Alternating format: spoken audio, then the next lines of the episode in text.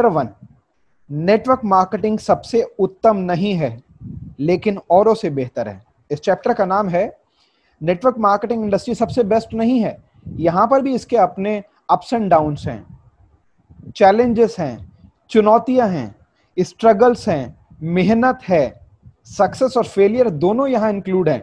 लेकिन अगर आप कंपैरेटिव स्टडी के साथ में किसी भी अदर किसी भी अदर इंडस्ट्री से इंडस्ट्री के साथ में इसको आप अगर कंपेयर करते हैं तो ये सबसे बेहतर है।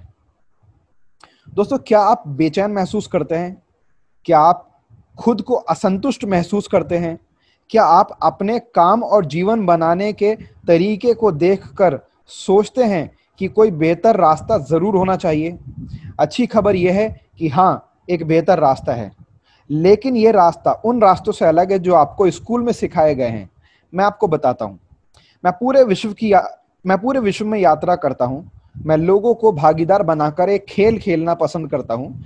मैं लोगों से पूछता हूँ कि वह मुझे एक बेहतरीन व्यापार के बारे में बताएँ और यह भी बताएँ कि आप कौन से गुण उस व्यापार में चाहते हैं और कौन सी बात उस व्यापार में नहीं चाहते। ये हमेशा एक दिलचस्प सूची बनती है। अगर हम आमने सामने बैठे होते तब मैं आपको, तब मैं आपसे भी यही करने को कहता। पर ऐसा मुमकिन नहीं, इसलिए मैं आपको बताता हूँ, जो अभी तक तीस देशों के लोगों ने मुझे अपने विचार बताए, जिसे मैं कहना पसंद करता हूँ, उत्तम कैरियर सूची परफेक्ट करियर लिस्ट लोगों ने ज़्यादातर यह विचार, लोगों ने ज़्यादातर वह विचार देना शुरू किए, जो वह पसंद नहीं करते। यानी कि कौन सी चीज़ वो चाहते हैं कि वो नहीं होनी चाहिए उनके करियर में? यानी कि वो चाहते हैं कि कोई बॉस नहीं हो, विशेष कपड़ों की पाबंदी नहीं हो, समय की जल्दी नहीं हो, कोई कर्मचारी नहीं हो, कोई भेदभाव नहीं हो, कोई राजनीति नहीं हो, कोई समझौता नहीं हो, कोई उच्च ज्ञान की ज़रूरत नहीं हो। अब लोगों ने अच्छी सोच के साथ विचारों को देखा और अपने सकारात्मक गुण बताए, जो उत्तम करियर में चाहते हैं। यानी कि वो बातें जो वो अपने परफेक्ट करियर लिस्ट में चाहते हैं। सकारात्मक, यानी कि पॉजिटिव अच्छे उत्पाद एवं सेवाएँ, असीमित आय, अवशिष्ट आय, यानी कि पैसिव इनकम काम नहीं भी करें तो भी पैसा आए। अपने पसंद के लोगों के साथ काम करना, समय की आज़ादी, व्यक्तिगत विकास अंतरराष्ट्रीय, यानी कि इंटरनेशनल लेवल पर वो उसे बिल्ड कर सकें। जरूरतमंद की मदद में योगदान, कम खर्च में शुरुआत हो सके। आयकर सुविधा, यानी कि इनकम टैक्स के बेनिफिट आप अपनी पसंद के गुण विचार भी इसमें जोड़ सकते हैं। आप सोच के देखें, ऐसे गुणों से भरा करियर कितना रोमांचित होगा। सभी नौकरियाँ जिन्हें मैं जानता हूँ, वह इन पाँच वर्गों में आती हैं। नंबर एक blue collar number two white collar number three sales number चार, पारंपरिक व्यापार, यानी कि ट्रेडिशनल बिज़नेस नंबर पाँच इन्वेस्टर्स आइए सबसे पहले बात करते हैं ब्लू कॉलर करियर की। यह है विकिपीडिया परिभाषा। ब्लू कॉलर कर्मी, वह मजदूर, जो मजदूरी वर्ग में आते हैं, जो खुद मजदूरी कार्य करते हैं। मेरी परिभाषा में वह लोग, जो किसी चीज़ को ठीक करने, बनाने साफ़ करने, तैयार करने वाले कार्य करते हैं। वह ब्लू कॉलर में आते हैं। मैंने अपने जीवन में कई ब्लू कॉलर काम किए हैं और कोई भी व्यक्ति जो इस वर्ग में कार्य करता है, उसे अपने कार्य में संपूर्ण संतुष्टि नहीं मिलती है। लेकिन यहाँ एक बड़ा सवाल आता है, क्या ब्लू कॉलर कार्य उत्तम करियर सूची में आ सकते हैं? यकीनन जवाब है नहीं। ब्लू यकीनन जवाब है नहीं। बिल्कुल ऐसे में, ऐसे कार्य में कुछ ही गुण विचार पूरे हो सकते हैं, यानी कि परफेक्ट करियर लिस्ट के सिर्फ़ कुछ ही पॉइंट्स इस तरह के ब्लू कॉलर करियर के अंदर पूरे हो सकते हैं, जैसे कि अच्छे उत्पाद मिले या कम खर्च में शुरुआत की जा सकती है। लेकिन आप ध्यान से देखें तो ब्लू कॉलर आपको वह सब नहीं दे सकता जो आप चाहते हैं। अब बात करते हैं नंबर दो second point white collar career की। यह व्हाइट कॉलर विकिपीडिया परिभाषा, यानी कि विकिपीडिया की डेफिनेशन विकीपीडिया के अकॉर्डिंग वह लोग जो अपने काम में पेशेवर, प्रशासनिक कार्य ब्लू कॉलर वर्ग के लोगों के साथ करते हैं, मेरी परिभाषा में वह व्यक्ति जो किसी और द्वारा नौकरी पर रखे गए हैं, मजदूरी या सेल्स से अन्य कार्य को करने के लिए। अधिकतर लोग व्हाइट कॉलर वर्ग को अपनाते हैं क्योंकि सामाजिक रूप से उपलब्ध विकल्पों में यह वर्ग सबसे अधिक स्वीकार किया गया है। ये लंबे समय से सुरक्षित विकल्प के रूप में देखा गया है, यानी कि सुरक्षित इसमें सेव ऑप्शन की तरह से करियर को देखा जाता है, पर हाल ही में बहुत कुछ बदल गया है। जब तक आप कंपनी के प्रति वफादार हैं कंपनी आपके प्रति वफादार रहेगी। मैंने अपने जीवन में व्हाइट कॉलर वर्ग में भी काम किया है। मेरे अनुभव के अनुसार दो तरह के लोग इस वर्ग में कार्य करते हैं अचीवर्स और हाइडर्स अचीवर्स वह लोग जो उच्च स्तर पर काम करना चाहते हैं। ऐसे लोग महत्वाकांक्षी, यानी कि एम्बिशियस प्रेरित और शक्तिशाली होते हैं, यानी कि स्ट्रांग होते हैं कॉन्फिडेंट होते हैं मोटिवेटेड होते हैं। ये उच्च विचारों से भरे होते हैं, यानी कि बड़ी सोच से भरे होते हैं और कॉरपोरेट की सीढ़ी पर बढ़ना चाहते हैं, यानी कि प्राइवेट सेक्टर के अंदर तरक्की करना चाहते हैं। जिनमें महान गुण होते हैं, लेकिन अचीवर का एक नकारात्मक पहलू भी है। जब एक व्यक्ति अचीवर बनने का फैसला लेता है, वह औरों के लिए लक्ष्य, यानी कि टारगेट बन जाता है। बॉस उसे नौकरी के लिए डराते हैं, इसलिए वह खुद को नीचे ही रोक कर रखता है। उसके साथी इस नज़र से देखते हैं कि वह उन्हें नीचा दिखा रहा है, या अपने प्रमोशन लेने में लगा है। तब वह अपनी उपलब्धियों को कमज़ोर करने की कोशिश करता रहता है। अगर आपको ऐसे शत्रुतापूर्ण वातावरण में अचीवर बनकर रहना है, तब आपको एक बहुत, एक बात बहुत अच्छे से आनी चाहिए कि आपको अपनी कार्य कुशलता के साथ कुछ नहीं करना है। आपको यह समझना चाहिए कैसे राजनीति भरी दुनिया से दूर रहकर दुश्मनों से बचें और अच्छे विचार वाले लोगों से संबंधों को मज़बूत बनाएँ। वास्तव में कॉरपोरेट दुनिया में से कुछ सबसे सफल व्यक्ति कभी अचीवर्स नहीं बने। वे अच्छे राजनेता हुए हैं। इसलिए अगर आप कॉरपोरेट वातावरण में काम करने का फैसला लेते हैं और एक अचीवर बनना चाहते हैं, तब आपको यह सच्चाई स्वीकार करनी होगी कि आपको एक अच्छा राजनेता भी होना चाहिए। अब बात करते हैं हाइडर्स की। वह लोग जो राजनीति से नफरत करते हैं, लेकिन फिर भी नौकरी करना चाहते हैं, वह सीख लेते हैं कैसे महत्वाकांक्षी अचीवर नहीं बना चाहे। यानी कि एक एम्बिशियस अचीवर नहीं बना जाए। वह अलग होकर खड़े नहीं होते हैं। वह मीटिंग में चुप चुप रहते हैं। वह नए विचारों को सामने नहीं रखते। वह छिपते हैं। वह अपना सिर झुकाकर रखते हैं और वही काम करते हैं जैसा उनसे कहा जाता है। वह सिर्फ़ उतना करते हैं कि उनके बारे में नकारात्मक बात नहीं हो।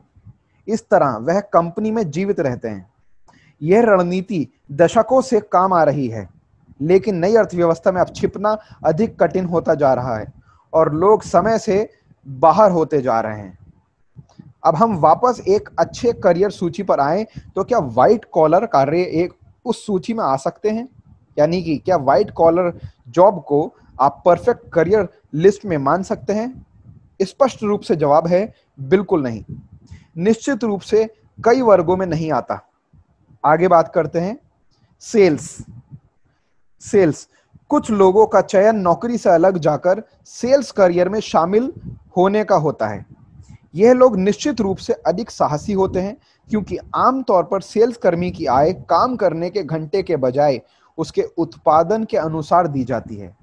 मैं हज़ारों सेल्स कर्मियों को जानता हूँ। उन सबका एक आम विषय होता है जो मैंने अपने पूरे करियर में गौर किया है। एक अच्छे सेल्स कर्मी के पास एक ऐसा समय आएगा जब हर चीज़ अच्छे से होगी। वह जो भी छुएगा, सोना बन जाएगा और वह बहुत अच्छा पैसा कमाएगा। जितनी जल्दी ये सब होता है, वह लगभग अपनी जीवन शैली को उस उच्च स्तर की आय के अनुसार बना लेता है, मेंटेन कर लेता है। वह एक नया घर खरीदता है नई कार लेता है, अपने बच्चों को बढ़िया स्कूल में भेजता है, घूमने जाता है, काम करता है, थोड़े समय के लिए सब कुछ अच्छा हो जाता है। और फिर कुछ बदलता है। कंपनी अपनी योजनाएँ बदलती है। उनका क्षेत्र कम हो जाता है। प्रतियोगी ऊपर होने लगते हैं। वह अपना सर्वश्रेष्ठ ग्राहक खो देता है। अर्थव्यवस्था में मंदी आ जाती है। नई तकनीक से उनके प्रस्ताव का महत्व कम हो जाता है। या सरकार से इंडस्ट्री में बदलाव आ जाते हैं, ये सिर्फ़ कुछ उदाहरण हैं। सौ से अधिक ऐसे कारण हैं जो सेल्स वर्ग की दुनिया अधिक मुश्किल बना सकते हैं।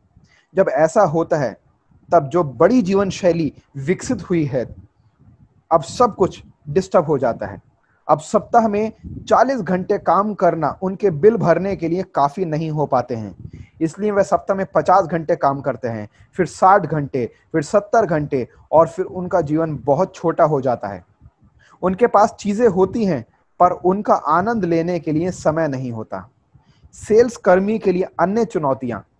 कोई फ़र्क नहीं पड़ता, आज आप कितना काम करते हैं, अगले दिन आप फिर शून्य से शुरू करते हैं। कोई फ़र्क नहीं पड़ता कि इस महीने आपने कितना माल बेचा। अगले महीने आपको फिर से शून्य से शुरू करना होता है।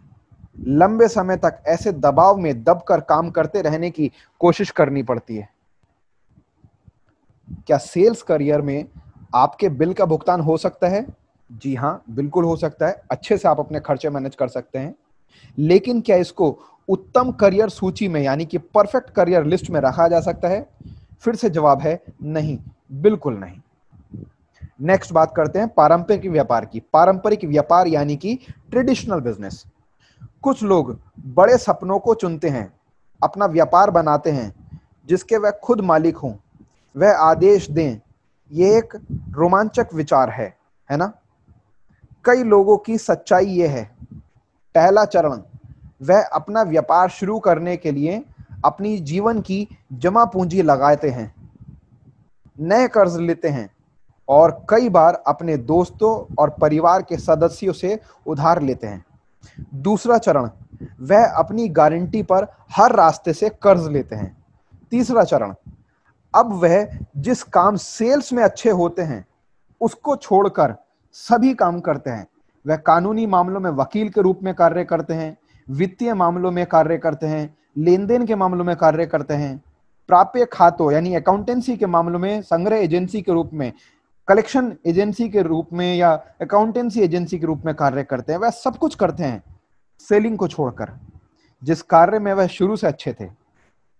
चौथा चरण, वह संघर्ष करते हैं, अपने व्यापार के मालिक बनने के बजाय व्यापार उनका मालिक हो जाता है।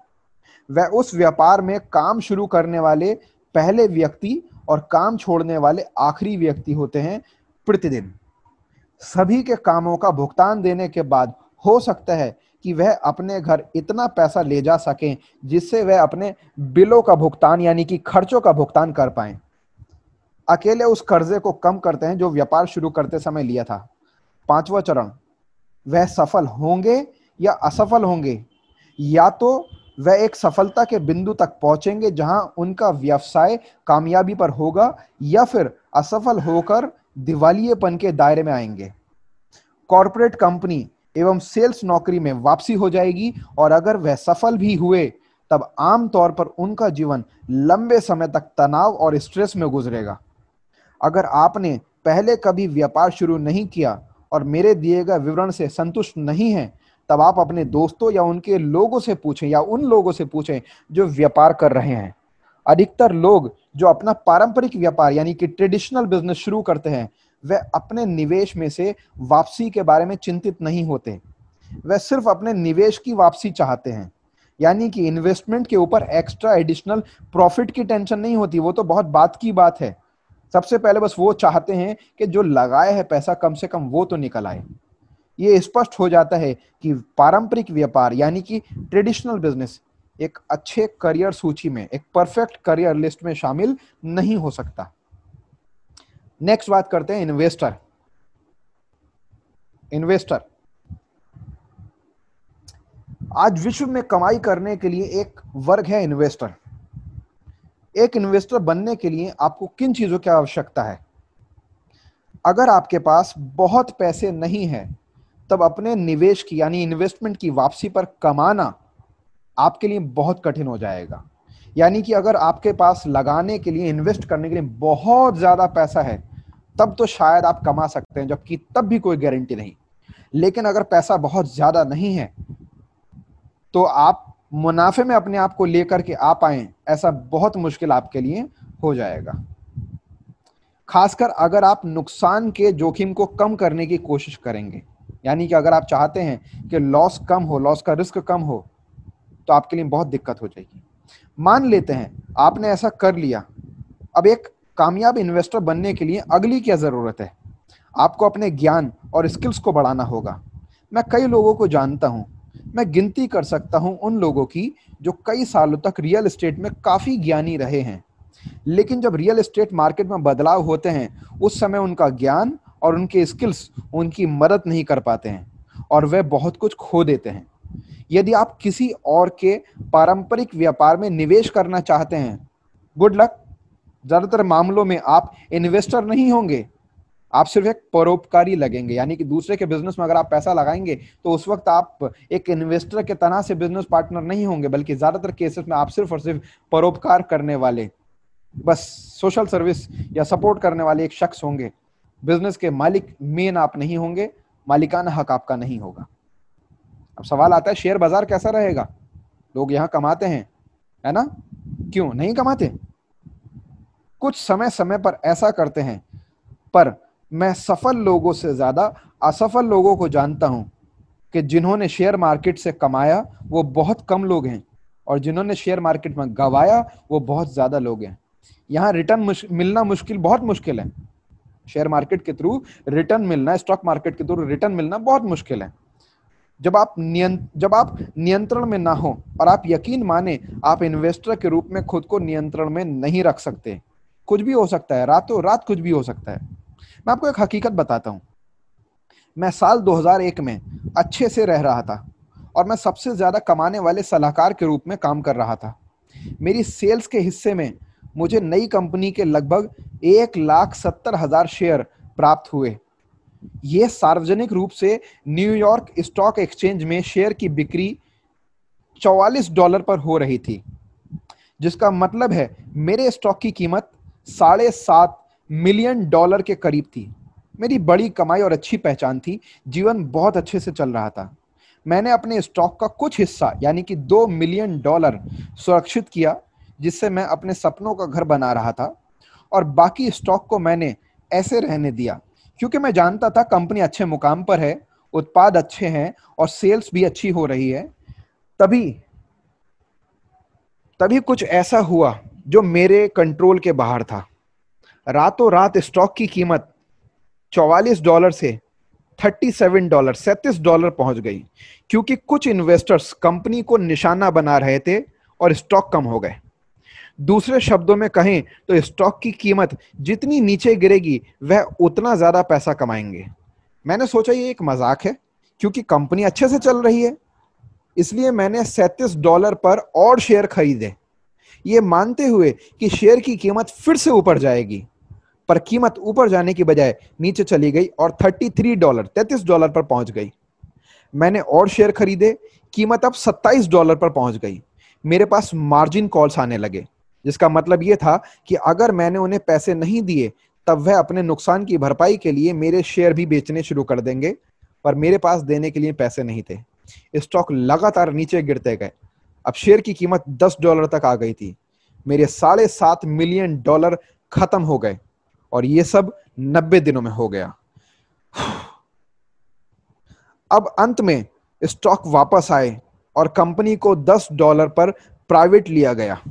10 डॉलर प्रति शेयर पर प्राइवेट लिया गया। लेकिन मैं वहाँ का सलाहकार नहीं रहा। मैं बाहर निकल चुका था। क्या मैं समझदार हो सकता था? जी हाँ। क्या मैंने गलतियाँ की? बिल्कुल। लेकिन इस घटना का सबक है कि अगर आप इन्वेस्टर बनने की सोच रहे हैं, तब आपको यह मानना होगा कि समय समय पर हालात नियंत्रण के बाहर जा सकते हैं। और जब ऐसा होगा, वह बहुत महँगा पड़ेगा। अब अगर हम उत्तम व्यवसाय सूची परफेक्ट करियर लिस्ट की तरफ़ देखें तो क्या इन्वेस्टर वर्ग इस सूची में आते हैं? बिल्कुल नहीं। हम लोगों ने ब्लू कॉलर व्हाइट कॉलर पारंपरिक व्यापार, यानी कि ट्रेडिशनल बिज़नेस और इन्वेस्टर वर्ग के बारे में बात की और कोई भी एक उत्तम व्यवसाय सूची में सही नहीं बैठा, यानी कि परफेक्ट करियर लिस्ट के अंदर सही नहीं बैठा। तो क्या उत्तम गुण व्यवसाय सूची में, यानी कि परफेक्ट करियर लिस्ट में कोई कार्य मुमकिन है? जी हाँ लेकिन उसके लिए आपको मानना होगा कि सब कुछ बदल रहा है। पैसा कमाने का पुराना रूप अब खत्म हो चुका है या खत्म हो रहा है। नई अर्थव्यवस्था। आप जानते हैं, दुनिया बदल रही है। वह लोग जो इस बात को नहीं समझ रहे, उनको आगे का समय खराब हो सकता है, उनका आगे का समय खराब हो सकता है। और जो लोग इसे समझ पाए, उनका अच्छा समय आएगा। उनका बहुत अच्छा समय आएगा। पिछले सौ वर्षों में, पिछले सौ वर्षों से एक दिलचस्प घटना घटित हुई है। कंपनियों की बढ़ोतरी समाज में ज़्यादा मायने रख रही है। लोगों के काम करने की सबसे सुरक्षित और सम्मान पाने का स्थान नौकरी हुई है। लोगों के जीवन की प्रक्रिया विकसित हुई है। पहला, स्कूल जाओ, सीखने के लिए कि नौकरी कैसे मिले। दूसरा, कंपनी ढूंढो जो आपको नौकरी दे। तीसरा, उस कंपनी के लिए 40 साल तक काम करो चौथा रिटायर हो जाओ। कुछ दशकों में, यानी कि कुछ दस दस साल के अगर गैप से आप देखें कंपनी में ईमानदारी और कड़ी मेहनत करने के बदले इनाम देने के वादे झूठे साबित हो रहे हैं। लोग समझ रहे हैं, जो ईमानदारी और मेहनत हम कंपनी को दे रहे हैं, उसका रिटर्न उन्हें नहीं मिल रहा। इसलिए जीवन की अलग प्रतिक्रिया विकसित हुई है। और जीवन की प्रक्रिया अलग तरह से विकसित हो रही है। क्योंकि पेंशन भी ज़्यादातर नौकरियों में दुनिया भर में खत्म हो चुकी है। पहला, स्कूल जाओ। ये सीखने के लिए कि नौकरी कैसे मिले। दूसरा, कंपनी ढूंढो जो आपको नौकरी दे। तीसरा, अपने व्यवसाय दौर में, यानी कि प्रोफेशनल दौर में, राजनीतिक कारणों से हर तीन से पाँच सालों में कंपनी बदलते रहो। आज यहाँ नौकरी, कल वहाँ नौकरी। कहीं नौकरी से आपको, आपके बॉस ने निकाल दिया तो कहीं आपको मजबूरी में रिजाइन देना पड़ेगा। या नौकरी से इस्तीफा दे करके आप दूसरी नौकरी को ढूंढेंगे। चौथा, स्वयं को 40 साल के बाद भी रिटायर मत करो और काम करते जाओ। अब हम अपने जीवन के बहुत बड़ी उन्नति से गुजर रहे हैं। एक सदी थी, लोगों को घंटों, हफ्तों या सालों के अनुसार पैसे दिए गए। यह विश्व तौर पर वर्ल्ड लेवल पर बदल रहा है। विश्व अब प्रदर्शन अर्थव्यवस्था की तरफ़ बढ़ रहा है और ऐसा होने लगा। इसका मतलब यह हुआ कि भविष्य में आपको भुगतान समय के अनुसार नहीं, केवल आपके कार्य प्रदर्शन के अनुसार मिलेगा। खाद्य इंडस्ट्री यानी कि फ़ूड इंडस्ट्री में पहले से ही इसी मॉडल पर काम हो रहा है। उन्हें कानूनी तौर पर घंटे के अनुसार बहुत ही कम पैसे दिए जाते हैं और वे अपना जीवन टिप के माध्यम से पूरा करते हैं। जो उनके कार्य प्रदर्शन पर आधारित है। आप कल्पना करके देखें, अगर यही मॉडल वास्तव में विश्व में होने वाली हर नौकरी पर लागू किया जाए, आप देखेंगे क्या हो रहा है। एक व्यक्ति को होटल के कमरे की सफ़ाई का भुगतान घंटे के हिसाब से नहीं, हर कमरे के हिसाब से मिलेगा। यह उदाहरण कर्म, कार्य, कार्यालय कर्मचारियों के लिए इस तरह से है। एक व्यक्ति की सालाना वेतन साठ हज़ार साठ हज़ार डॉलर है। पहले चरण में कंपनी वेतन कम करेगी जैसे पचास हज़ार डॉलर। क्योंकि आज की मार्केट को देखें तो अन्य लोग हैं जो कम वेतन पे, कम सैलरी पर जॉब करने के करने के लिए तैयार हैं। दूसरा चरण, कंपनी आधार वेतन यानी बेस सैलरी कम कर देगी। सालाना बीस हज़ार डॉलर। तीसरा चरण कंपनी का कहना होगा कि हम आपको तीस हज़ार डॉलर सालाना अलग से देंगे, ईयरली अलग से देंगे, अगर आप माह में, महीने में निर्धारित कार्य प्रदर्शन, वर्क परफॉर्मेंस पूरा कर सकते हैं, यानी टारगेट के साथ जॉब के अंदर। अन्य शब्दों में कहें, अगर आप निर्धारित संख्या को पार कर देंगे, तब आपको अलग से 2500 डॉलर प्रति माह मिलेगा, महीने का मिलेगा। अब दबाव आपके ऊपर है और कंपनी इसमें खुश है, क्योंकि अगर आप संख्या पार नहीं कर पाए, वह तब भी काफ़ी बचत कर लेंगे। अगर आप संख्या को पार कर पाते हैं तो क्या आप अनुमान लगा सकते हैं कि आपके भविष्य में क्या है? वह आपकी आवश्यकताओं को बढ़ाएँगे। जब तक आप और बेहतरीन नहीं बनते, यह आपके साथ होगा। अगर आप पहले से अधिक निपुण और कुशल नहीं हैं, गिनते रहें, यह विश्व भर के हर एक पेशे में होगा। विकास की शुरुआत हो चुकी है। यह क्यों हो रहा है? यह कंपनी के लिए एक बेहतर मॉडल है। यह कम खर्च में ज़्यादा बेहतर परिणाम देता है। नई अर्थव्यवस्था में कम लोगों को ज़रूरत है, इसलिए कंपनी के पास बहुत लोग हैं, कम से कम नौकरियों के लिए। मैं आपको बताता हूँ, नई अर्थव्यवस्था में कम लोग क्यों चाहिए? तेज़ी से बढ़ती टेक्नोलॉजी ने हर चीज़ को बदल दिया है। सौ साल पहले 90 परसेंट जनसंख्या खेती बाड़ी में काम करती थी। आज बेहतर कुशल उपकरणों के कारण एक परसेंट से भी कम रह गई है। और सभी किसान, किसानी नौकरियाँ जा चुकी हैं। आज आप मशीनों से बात करते हैं, यानी कि वह नौकरियाँ चले गई पहले कॉल सेंटर में आप जॉब कर कॉल करते थे, या बहुत सारे कस्टमर केयर पे आप कॉल करते थे तो वहाँ पर लोग होते थे। आज आप मशीनों से बात करते हैं, वो वाली नौकरियाँ चली गई। याद करें, जब कंपनी में काफ़ी तादाद में सेल्स कर्मी होते थे, अब लोग ऑनलाइन ऑर्डर करते हैं और वह भी नौकरियाँ चली गई हैं। याद करें बड़े बड़े सिनेमा घर और वहाँ काम करने वाले लोग। अब लोग अपने मोबाइल और टैबलेट में फ़िल्में देखते हैं और उनमें से बहुत सारी नौकरियाँ जा चुकी हैं। देखिए, बहुत सारे शॉपिंग मॉल्स, शॉपिंग सेंटर्स के अंदर पहले आपको कोई खाने की चीज़ खरीदनी होती थी, कोई पीने की चीज़ खरीदनी होती थी, आप जाकर के एक स्टॉल से खरीदते थे। और आज वहाँ पर कंप्यूटराइज मशीनें लगा दी गई हैं, जिसमें आपको जो भी चीज़ चाहिए, आप ले सकते हैं, पैसा डालिए और वो चीज़ आपके पास मशीन से निकल आएगी। यानी कि उस स्टॉल के ऊपर काम करने वाले लोगों की भी नौकरियाँ चली गई। मुझे किताब पढ़ना पसंद है, मुझे किताबें पढ़ना पसंद है। लेकिन आप नजदीकी किताबों की दुकान पर जाएँ, वह जल्दी ही इतिहास में रह जाएँगी। मैं विश्व के लगभग हर वर्ग कार्यों को देख चुका हूँ।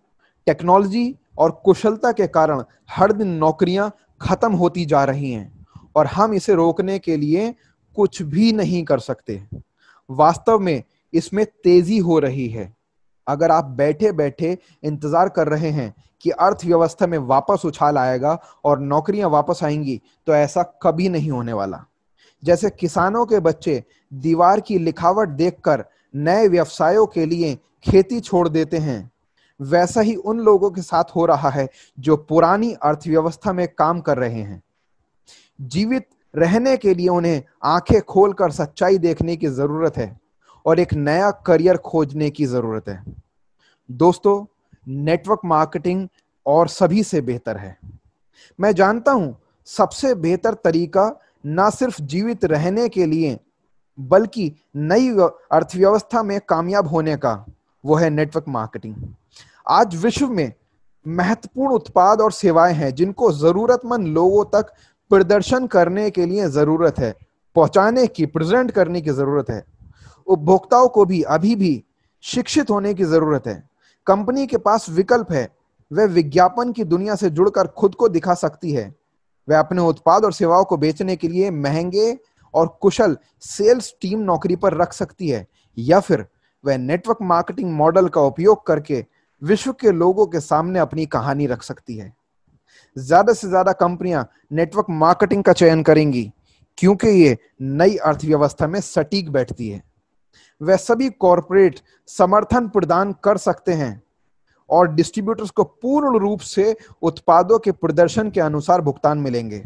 ये बहुत कुशल रहेगा, क्योंकि नई अर्थव्यवस्था में मुँह शब्द, यानी कि माउथ पब्लिसिटी विज्ञापन और अन्य रूप की तुलना में बेहतर काम कर रहा है। नई अर्थव्यवस्था में माउथ पब्लिसिटी विज्ञापन और अन्य रूप की तुलना में बेहतर काम कर रहा है। कंपनी जो पैसा विज्ञापन में खर्च करती थी, वही पैसा डिस्ट्रीब्यूटर्स को उनके प्रदर्शन के अनुसार देगी। एक एंटरप्रेन्योर के रूप में आप खुद को मान सकते हैं कि आपको पारंपरिक व्यवसाय के सभी फ़ायदे मिल सकते हैं, बिना किसी नुकसान उठाए। और आपकी और आपकी कमाई की कोई सीमा, और आपकी कमाई की कोई सीमा नहीं होगी, क्योंकि नेटवर्क मार्केटिंग कंपनियाँ चाहती हैं कि आप जितना चाहें पैसे कमाएँ। वैसे भी अगर आप पैसे प्रदर्शन के अनुसार दिए जाएँ, यानी कि अगर आपको पैसे प्रदर्शन के परफॉर्मेंस के अकॉर्डिंग दिए जाएँ, तब हम सीमित कमाई में क्यों रहें? हम ज़्यादा बेहतर काम करके परफॉर्म करके और अपनी टीम के थ्रू भी काम करवा करके ज़्यादा से ज़्यादा कमा सकते हैं। नेट अब नेक्स्ट एक पॉइंट आता है नेटवर्क मार्केटिंग में पकड़। नेटवर्क मार्केटिंग में क्या कमी हो सकती है? कौन सी चीज़ ऐसी है कि जो हो सकता है कुछ लोगों को पसंद ना आए? ये सब सुन के अच्छा लगता है और ऐसा होता है, लेकिन यहाँ एक पकड़ है, एक कमी है, जो ज़्यादातर लोग आपको नहीं बताएँगे। नेटवर्क मार्केटिंग की पकड़ क्या है? कमी क्या है? आपको अज्ञानी लोगों द्वारा सामाजिक सम्मान का नुकसान उठाना पड़ेगा। मैं दोबारा रिपीट कर दूँ नेटवर्क मार्केटिंग के अंदर सिर्फ़ एक ही कमी है। आपको जब तक आप इस इंडस्ट्री में कामयाब नहीं हो जाते, अच्छे लेवल पर कमाई नहीं कराने लग जाते, कुछ समय तक, कुछ महीने या फिर कुछ साल तक आपको इस इंडस्ट्री को लेकर जो अज्ञानी लोग हैं अनावेयर लोग हैं, आपको उन अज्ञानी लोगों द्वारा सामाजिक सम्मान यानी कि जो आपका सोशल रेस्पेक्ट है, उसका नुकसान उठाना पड़ेगा। लोग आपको, हो सकता है कि क्रिटिसाइज करें डिमोटिवेट करें डिमोरलाइज करें टांग खींचें, आपका मज़ाक बनाएँ, बस इस चीज़ को आपको झेलना पड़ेगा, बर्दाश्त करना पड़ेगा कुछ समय तक। इसका मतलब है थोड़े समय के लिए। लोग अब भी पुरानी अर्थव्यवस्था में रहने और काम करने की कोशिश कर रहे हैं। वह आप जितना नहीं सोचेंगे, वह नहीं समझेंगे, वह सोचेंगे कि आप पागल होकर नेटवर्क मार्केटिंग में लगे हुए हैं। नेटवर्क मार्केटिंग को सिर्फ़ समझ लेना पूरी तरह से सही शब्द नहीं है। आपको इससे अधिक करने की ज़रूरत है। आपको मानने की ज़रूरत है कि अज्ञानी लोगों द्वारा सामाजिक सम्मान का नुकसान उठाना पड़ेगा। औरों के सामने पूरा होने से पहले आपको अपने विचारों का भविष्य देखना होगा। आप स्मार्ट हैं। आप वह व्यक्ति हैं जो अपने जीवन को बेहतर कार्य, बेहतर बनाने के, बेहतर बनाने के कार्य करेंगे। जो अपने जीवन को आप वह आप स्मार्ट व्यक्ति हैं, आप वह व्यक्ति हैं जो अपने जीवन को बेहतर बनाने के कार्य करेंगे। लोग आपकी बात के बारे में नहीं सोचेंगे। इसका एक कारण है। और वह सिर्फ़ इसलिए नहीं कि वह पुरानी अर्थव्यवस्था में फंसे हुए हैं, बल्कि ये देखते हैं कि मैं आपको ये समझाने में मदद कर पाता हूँ। आइए देखते हैं। क्योंकि अगर आप नेटवर्क मार्केटिंग व्यवसाय में नेटवर्क मार्केटिंग बिज़नेस में काम करने का फैसला लेते हैं, तब आपके लिए ये जानना ज़रूरी है।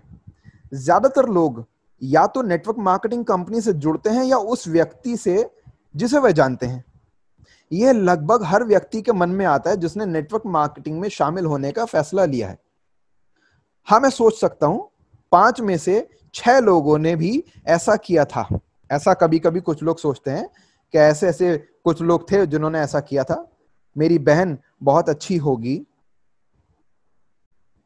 मेरे दोस्त इस तरह की चीज़ें पसंद करते थे। मैं जानता हूँ अन्य लोग भी अद्भुत हो सकेंगे। कुल मिलाकर अन्य शब्दों में कहें तो उन लोगों ने किसी पेशे को नहीं चुना, यानी कि इस काम को वो प्रोफेशनल हो करके और बिल्कुल बिज़नेस की तरह से हो करके नहीं नहीं चुनते, बल्कि वह बस भाग्यशाली होने की उम्मीद लगा रहे थे, यानी कि इस बिज़नेस के अंदर वो अपने आप को तुक्का लगाकर लकी मान करके आने की कोशिश करते हैं। कि बस ट्राई करेंगे और नहीं भी अगर कर पाएँगे तो भी हम कमा लेंगे। यानी कि ग्रेजुएशन पोस्ट ग्रेजुएशन डॉक्टरी टीचिंग वकालत एमबीए चार्टेड अकाउंटेंसी बहुत सारे कामों को करने से पहले कई साल की इंसान मेहनत करता है, पढ़ता है, सीखता है, वक्त लगाता है और पैसा भी लगाता है। उसके बाद में वो कमाना शुरू करता है। और वो जानता है, जिस वक्त वो इन सारी डिग्रीज में, इन सभी शिक्षाओं में इन्वॉल्व होता है, वो जानता है कि अभी पैसा नहीं आएगा, इसके बाद पैसा आएगा। लेकिन नेटवर्क मार्केटिंग में जब आने आने का डिसीज़न लेता है तो वो सोचता है कि बिना पढ़े, बिना लिखे, बिना सीखे, बिना टाइम लगाए, बिना कुछ करे, पहले ही दिन से मेरे पास पैसा आने लगे। हफ़्ते के अंदर मैं सैकड़ों, महीने के अंदर मैं हज़ारों एक साल के अंदर मैं लाखों और दो या तीन साल के अंदर मैं करोड़पति बन जाऊँ। ध्यान से सुनिएगा इन बातों को। जैसे कि मैंने आपसे बताया कि बहुत सारे लोग बस चांस लेने के लिए इस बिज़नेस में आते हैं। नेटवर्किंग टूरिस्ट बनकर के इस बिज़नेस में आते हैं। ट्राई मारने, घूमने आते हैं। कुछ लोगों को ज्वाइन कराकर अपने खर्च वापस निकालना चाहते हैं। और ये सोचते हैं कि बस बैठ के पैसे आने का इंतज़ार करना है। किसी और के काम पर आपको पैसे मिलना काफ़ी आकर्षित है है ना? लेकिन अक्सर गलत समझ लिया जाता है इसको। इसको सही तरीके से कैसे लेना चाहिए और समझना चाहिए और करना चाहिए, उस पर वो गौर नहीं देते। वह कोई व्यापार शुरू नहीं करते, बल्कि वह सिर्फ़ लॉटरी का टिकट खरीदते हैं और सोचते हैं कि ऐसा लॉटरी टिकट जिसे छह बार घिसना है यानी वे छह नए लोगों से बात करेंगे, जिन्हें वह इस व्यापार के बारे में बताएँगे, और वो मानते हैं कि सभी ज्वाइन कर लेंगे। वह इन लोगों से मिलते हैं और उन्हें अपने व्यापार में ज्वाइन कराने की कोशिश करते हैं। कम ज्ञान और कम स्किल्स होने के कारण ज़्यादातर लोग बिना कुछ कमाए खत्म हो जाते हैं एक लॉटरी टिकट की तरह। ये एक और मौका वह खोते हैं, क्योंकि वह एक अकुशल और अज्ञान व्यक्ति की तरह काम करते हैं।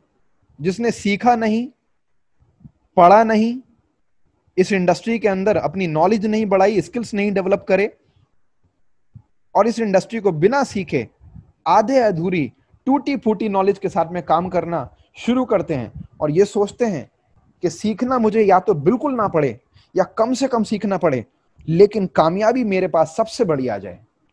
ऐसा बिल्कुल नहीं होगा। क्योंकि ऐसा बिल्कुल नहीं हो सकता। वह कुछ संबंध भी खराब कर लेते हैं।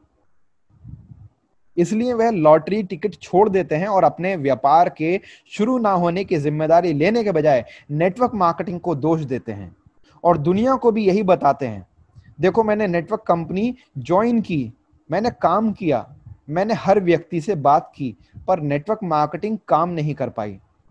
तुम अपने पैसे बचा लो।